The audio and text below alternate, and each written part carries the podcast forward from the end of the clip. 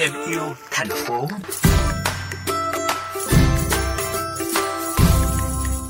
Thưa quý vị, phần lớn rác thải thực phẩm hiện nay tại thành phố Hồ Chí Minh được trộn lẫn trong rác thải sinh hoạt và được xử lý bằng cách chôn lấp.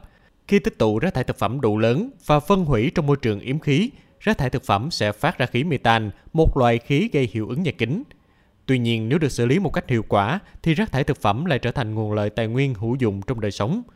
Trong tiểu mục Thêm yêu thành phố ngày hôm nay, chúng tôi sẽ đề cập về vấn đề này. Mời quý vị và các bạn cùng theo dõi.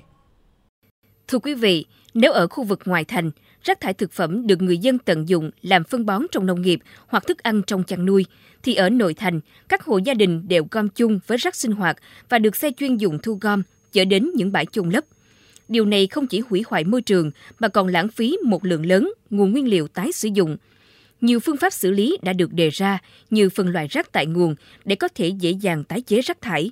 Tuy nhiên, theo ông Ngô Như Hùng Việt, Tổng giám đốc nhà máy xử lý chất thải rắn Vietstar cho rằng việc phân loại rác tại nguồn thời điểm này là không khả thi.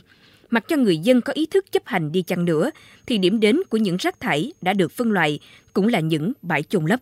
Mình phân loại tại nguồn làm cái gì? Mà phân loại có được đâu. Phân loại tại nguồn bây giờ rồi em em em em đem em làm cái gì? Có ai xử lý gì đâu. Thế bây giờ nó phân lại tại nguồn, quận ba, quận một phân lại tại nguồn gì đó. Xong đem cái đó về trộn lại với nhau đem đi chung. Thế thì phân loại tại nguồn để làm gì? Khi giải pháp phân loại rác tại nguồn còn đang vấp phải nhiều trở ngại, thì một phương pháp khác được trầm rộ khởi công là đốt rác phát điện. Tuy nhiên đến nay, dự án này vẫn nằm im bất động do vướng phải thủ tục pháp lý. Tuy nhiên kể cả nhà máy có đi vào hoạt động, thì đây chưa hẳn là một phương pháp xử lý hiệu quả đối với nguồn rác thải thực phẩm. Phó giáo sư tiến sĩ Phạm Thị Anh, Viện trưởng Viện Nghiên cứu Môi trường và Giao thông nhận định. Cái chất thải hữu cơ đó là rác một cái nguồn mà mình có thể nếu mình đốt thì mình tốn rất là nhiều năng lượng cho nó vì nó ướt và nó không phải là nó đốt được liền cho nên mình phải ra mình một cái lượng nhiệt rồi mình đốt nó rồi đốt nó chỉ lấy một bao nhiêu phần năng lượng. Mình tốn lại bao nhiêu năng lượng. À, có thể dương nhưng mà dương rất ít. Ngoài ra, Phó giáo sư tiến sĩ Phạm Thị Anh cho rằng cần có biện pháp căn cơ, khoa học, phù hợp thực tiễn. Bên cạnh đó, hãy tận dụng rác thải thực phẩm như một nguồn tài nguyên, trong đó phương pháp hữu hiệu nhất lúc này là chế biến phân compost hay còn gọi là phân rác hữu cơ.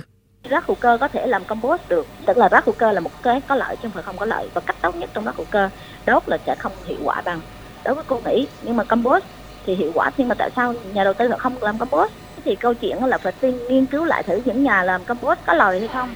Tại vì họ tại sao họ không đầu tư? Họ không có lời. Hoặc là như thế nào? Lý do nằm ở đâu? Ở chỗ tài kinh tế hay là chỗ chính sách của mình? Thưa quý vị, chỉ cần chúng ta thay đổi nhận thức thì rác thải cũng là nguồn lợi tài nguyên. Ở đây nếu một hướng đi đúng đắn thì vòng đời của rác thải không chỉ dừng lại ở các bãi chôn lấp mà sẽ được tái sinh trở thành nguồn thức ăn hữu cơ quý giá cho cây trồng, tăng trưởng an toàn.